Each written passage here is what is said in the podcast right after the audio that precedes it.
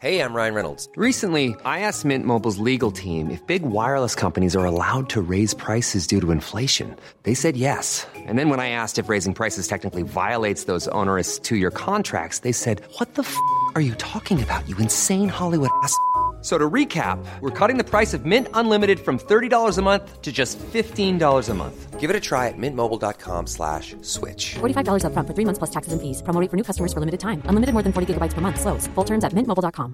Hiring for your small business? If you're not looking for professionals on LinkedIn, you're looking in the wrong place. That's like looking for your car keys in a fish tank. LinkedIn helps you hire professionals you can't find anywhere else, even those who aren't actively searching for a new job but might be open to the perfect role. In a given month, over 70% of LinkedIn users don't even visit other leading job sites. So start looking in the right place. With LinkedIn, you can hire professionals like a professional. Post your free job on linkedin.com/achieve today. It's giveaway time. Love Fandor? Here's your chance to get some free swag. Need a new fanny pack? Well, we've got you. Maybe a new gym tee? It's the time. All you have to do is tag us on Instagram or duet us on TikTok. That's @FandorFilms. If you can prove to us your love for film, there's a good chance we'll reach out to gift you some sweet new drops. That's @FandorFilms on Instagram and TikTok. Hey everyone, welcome to another Fandor video podcast. My name is Hooman, and I'm here with my amazing co-host, Chris Kelly. How you doing, folks? Glad to be here, as always, with this excellent crew.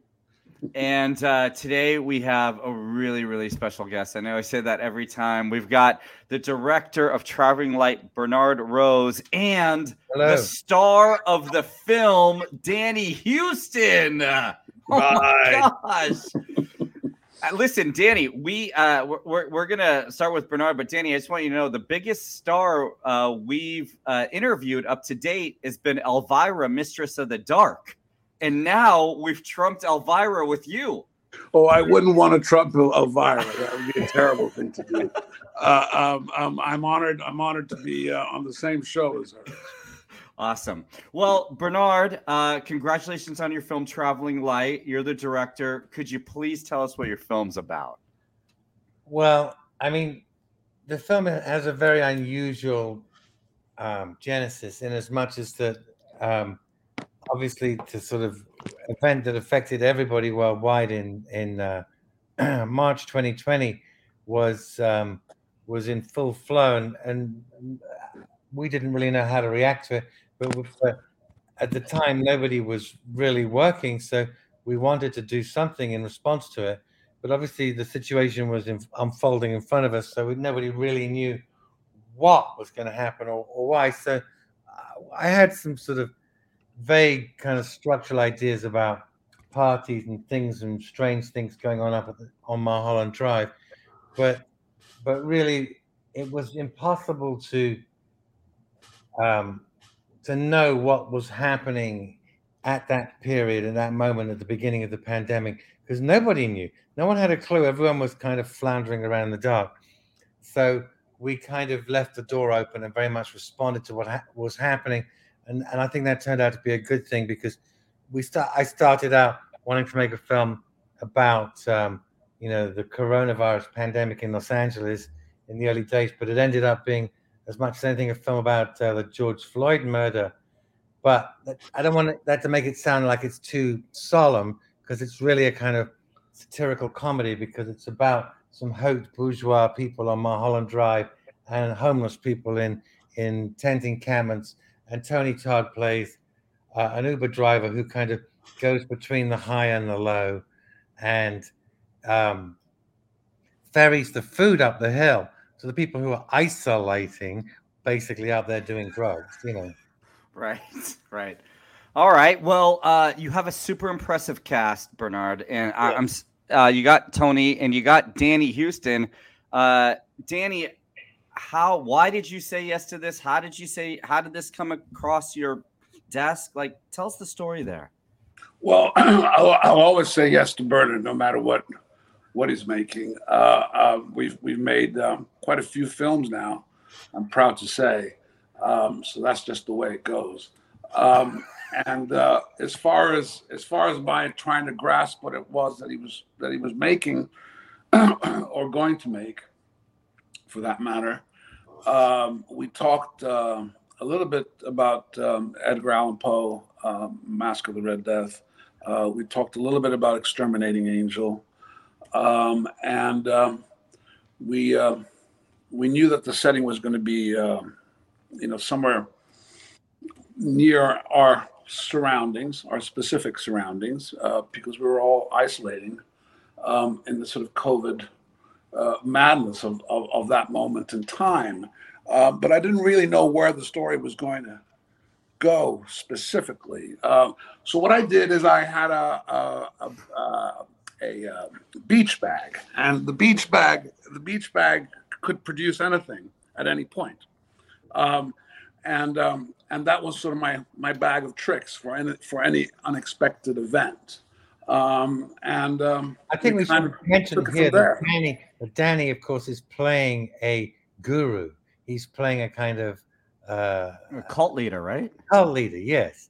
What is the basis of your cult, Danny? The basis of your cult in the film? Well, the basis of my cult really is it's never really fully expressed. That may require another film, but it's I took a few pages from. There was a restaurant here called The Source that you may know of, and I didn't necessarily want it to be too demonic, but. It could potentially turn into something demonic at any point. So I just wanted to keep that in reserve in case Bernard wanted to go darker. Danny, you could do a sequel or a prequel about your cult. I would love to explore the character that I played in Bernard's film further. That's for sure. Yes. Danny, You're getting to a point where you're constantly typecast as the bad guy. I'm thinking, obviously, Fallen Angel, Wolverine, now this demonic cult. Like, are you okay with that? Always being that bad guy? Well, I mean, as you perform, you don't necessarily, play it that way. That's usually makes it more chilling if you don't. But I love bad guys. I mean, I'm completely, they're the characters that you can chew on, that you can enjoy. They're rich. Usually the good guys for me are just a tad bland. Yeah, yeah. Bernard, how many days did it take to shoot this film from beginning to end? It wasn't fast. I think we were shooting for an entire month. But because of the way that I like to shoot, we didn't do very long hours. Oh. I like to shoot everything in short bursts, but the time of day was very critical in this film because it covers a 24-hour period, and you really see the position of the sun. So the position of the sun was as much my screenplay as anything, and. So it had to be done over multiple days, so I could be in the different places at the right time of day. What's the most amount of takes you've made Danny do for a shot? In this film, one. We never did more than one for anything. Unbelievable! Danny's that good, huh? He gets it all in one take. Well, I have a whole theory about this whole multiple takes business. Is you know where it comes from? It comes from two things. It comes from, first of all, from the fact that, of course, in the old days, we used to use 35mm film, so we didn't really know what we had. We certainly couldn't look at it back on the set. And the second thing comes from, also in the old days, I'm talking like silent days, Chaplin days, they couldn't make what's called dupe negatives, so all the prints had to be made from the camera negative, which was fine until you got to Charlie Chaplin, who made so many prints that went so many places all over the world, that the negatives used to wear out. So what Chaplin had to do is he couldn't just have one shot that was good. He had to have maybe 10 negatives of every shot, so they could make up a minimum of 10, ultimately very similar but minutely different versions of the same film, so they could make the sufficient number of prints that he needed to be send them all over the world. This is dead tech now. Yeah. That's so fascinating. That was just like a walk down, like a film class. Yeah, well, film history is one of the things that we do like to talk about here. On the rest of the podcast, and so it fits right in. With there being so many movies about sort of a day or a couple of days in Los Angeles, were there any from the past that you felt particularly inspired by? Well, name some. Actually, I can't think of one offhand. I mean, it could be everything from L.A. Story to, more a comedy, obviously, but 2 days in the Valley, Magnolia. There's all sorts of different possibilities for. Shortcuts. Was that over a 24-hour period? I think it was, wasn't it? I think so. That was a great movie. I think that definitely influenced me, even if only subconsciously. That was a great movie. I think it was, because I remember them all ending up at dawn in the tub with Matthew Modine. Oh, Into the Night was one that I particularly liked. Yeah. Well, I think that's the thing about LA. We only have two seasons, night and day, so you have Oscar season. And we have award season, night, day, and I guess pilot season. But, Danny, have you ever gone to Bernard and said, "I need to do 2 takes. I need to do 3 takes"? Well, usually it isn't a question of takes. I don't think we're thinking that in that way. We're trying to. I mean, I've worked with him a certain amount now, and I guess different projects require different techniques, different styles. With this film in particular, he was documenting a period of time. So maybe we'd sit around a table and we'd talk, and Bernard would be shooting it from different angles, and hence it gave him the ability to cut some of the dialogue out if necessary, or to play the scene in a particular way. Even though he probably wouldn't admit to covering a scene, he's shooting it in a way that's loose enough so that you can cut it and be specific about what it is that we want to see. Our first cut was a beautiful, long, gorgeous cut, which it's in a way there were certain sacrifices that had to be made to reduce it to a normal length. But the longer cut is I found it, a real luxury to see it, because I could see that the genesis and the birth of the whole idea. And then, of course, it needs to be sculpted and chiseled a little bit needs to be tucked in there, and the narrative becomes more clear.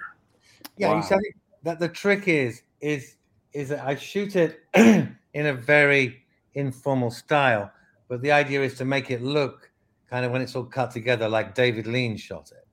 And it's a trick. And you'd ask me, how is this trick pulled off? And I have to tell you, I can't tell you how it's pulled off. It's my trick. Nice. That's the question.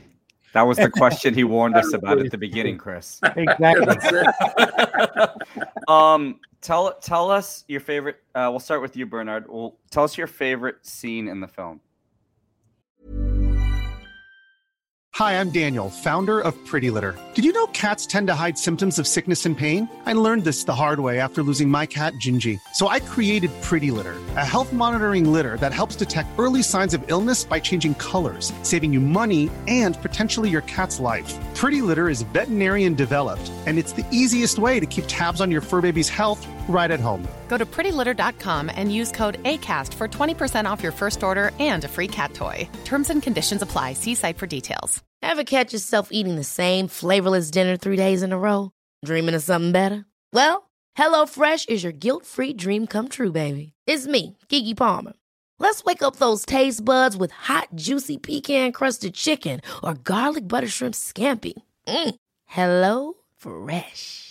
Stop dreaming of all the delicious possibilities and dig in at HelloFresh.com. Let's get this dinner party started.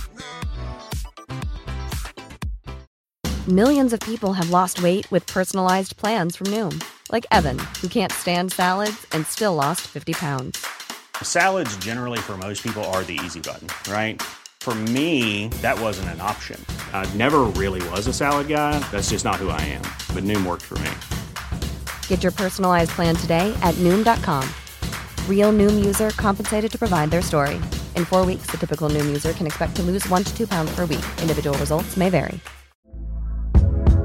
Hey there, it's Michelle Norris. I'm host of a podcast called Your Mama's Kitchen. When I travel, I'm usually looking for a way to find a taste of home when I'm not at home. And one of the things I love to do when I am at home is entertain. And Airbnb allows me to do that. When I was in California recently, I rented a house that had a great kitchen. And when we were sitting around the table, we're all thinking, we're in someone else's house. Someone could be in all of our homes as well. If you have a home, but you're not always at home, you have an Airbnb. Your home might be worth more than you think. Find out how much at airbnb.com/host.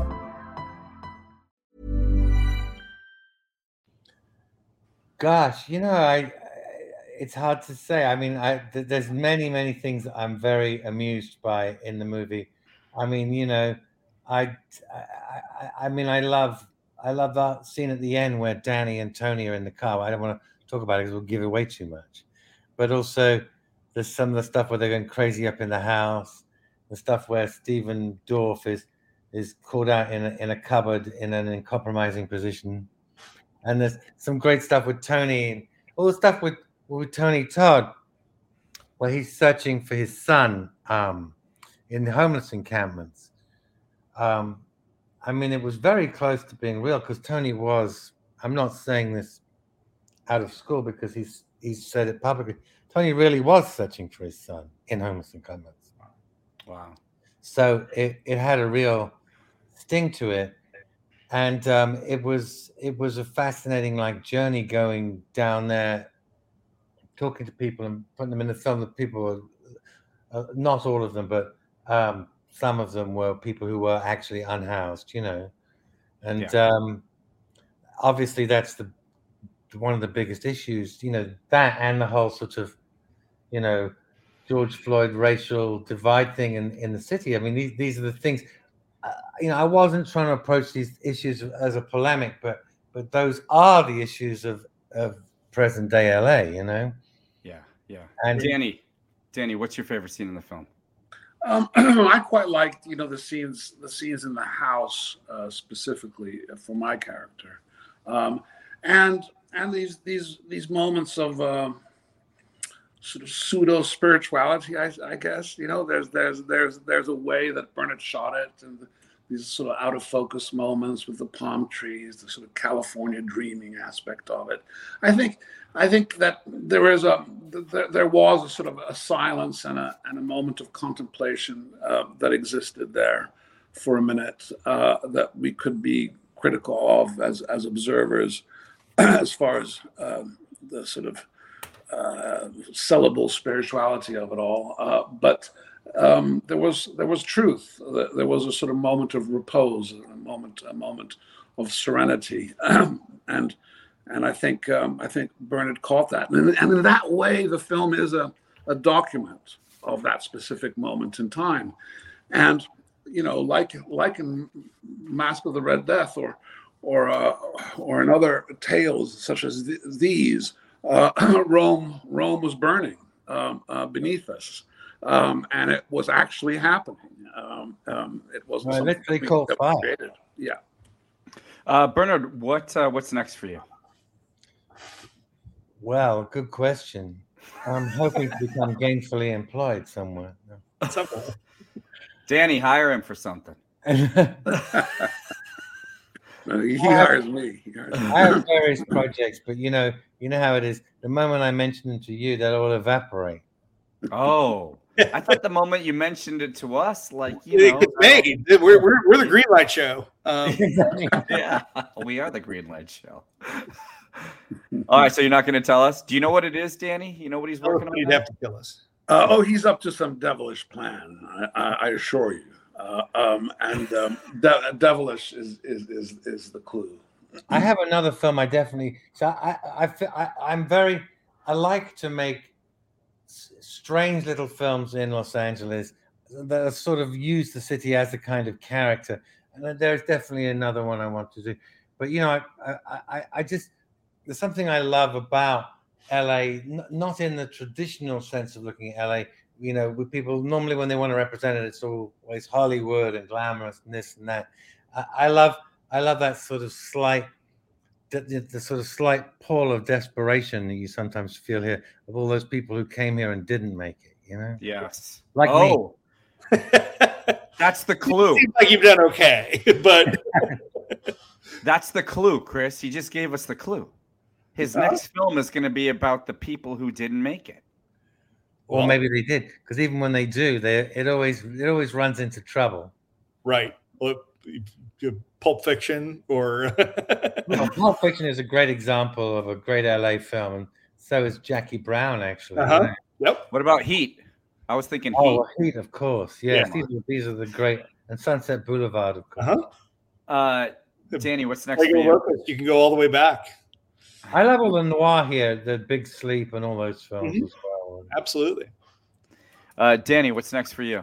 I'm not exactly sure what's next. I just finished a film in Italy where I play a junkie priest in and it's mainly in Italian. So that was quite a challenge for me, but also something I could enjoy because I was born in Rome, and so I speak a little Italian. I was able to show off a little bit. So that's what I've just finished. Very nice. Oh, nice. All right, listen, we're gonna. By the way, the film once again is Traveling Light. Check it out on Fandor. I want you guys both to leave us with one movie, and it doesn't matter what the movie is, just as long as the movie matters to you. It doesn't have to be your favorite film of all time. But I just, if you could just leave the people watching this with a movie, whether they've seen it or haven't seen it, whether it's famous or infamous, what would it be? Who wants to go first? Treasure of the Sierra Madre is the one I choose. My grandfather Walter Huston and my father John Huston directed it. Walter acted in it. It's probably my favorite film of all time. Wow, that's a huge statement. Beautiful. Bernard? Well, I think, you know, if we're talking LA films, I'd have to plump for Mulholland Drive, which it's such an enduring classic. Even though, I mean, it was made as recently as early 2000s, but it feels like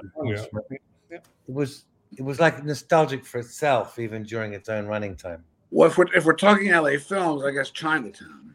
Yeah, Chinatown, of course. All right, Danny gave us two, so Bernard, you got to give us one more. Well, I mean, I would say Sunset Boulevard, but I've already seen it. I think I actually completely adore The Big Sleep because it just has this really wonderful. You know, you can still see that LA if you half close your eyes. Where there's bookshops and houses and people living in green. Just there's that wonderful kind of corruption, and it goes right down to the root of it. I mean, Chinatown feels like a remake of The Big Sleep to me in some ways. It's a very beautiful, wonderful remake of it. But, you know, it has a lot of plot similarities, actually. And maybe we should share Sunset Boulevard because that's got to be one. Yeah. Well, it's just a masterpiece, Sunset Boulevard. And the thing about Sunset Boulevard is, you can't remake that film because unlike the casting is completely real. Gloria Swanson was a movie star from the silent era. She was directed by Erich von Stroheim and Cecil B. DeMille, who are both in the movie. Cecil B. DeMille was the first guy to make a movie in Hollywood and the only one who survived as a big director till into the 50s, really. You know, but it's and Buster Keaton is in the movie. I mean, the movie is so authentic in terms of the real people really there, and it that's why anytime they try and redo it, even the musical, it's like it's nice, but the film is something very, very, very special. You know, maybe I can be your Gloria Swanson to your Erich von Stroheim. There we go. Yes. I have an idea for you guys. Hearing you talk right now about your love for film, you two, Bernard and Danny, should do a 15-minute podcast on one movie and why you love it. Yeah. And just do it once a month. People will tune in. Yes, absolutely. What do you think of that idea? It's our next interview. We'll come back. Well, exactly. We'll produce it. Yeah. Would you guys do that with us? You guys pick one or two movies, and we'll just sit there and listen to you guys talk about it, and then we'll be like, "Well, that's the show."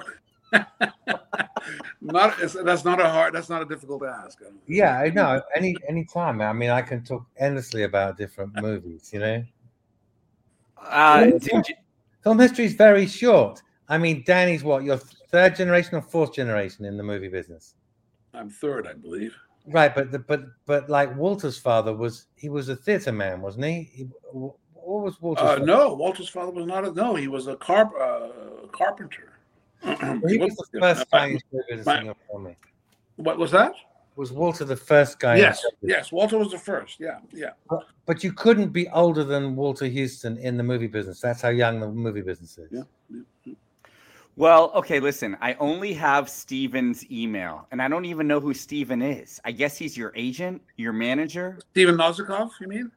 Yeah, the guy who set this thing up. He's my manager. He's an untitled. All right, I guess I'll have to set this up through him, right? Absolutely. Okay. We're going to do it. Chris, do you think we're going to hear from these guys again? I think we will. I think we've had a good time.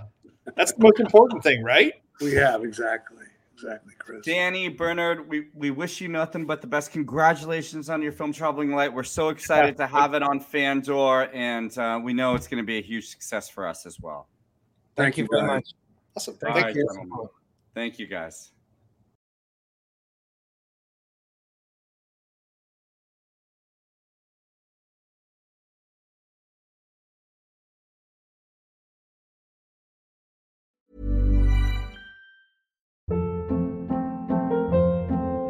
Hold up. What was that? Boring. No flavor. That was as bad as those leftovers you ate all week. Keke Palmer here. And it's time to say hello to something fresh and guilt-free. HelloFresh. Jazz up dinner with pecan-crusted chicken or garlic butter shrimp scampi. Now that's music to my mouth. HelloFresh. Let's get this dinner party started. Discover all the delicious possibilities at HelloFresh.com.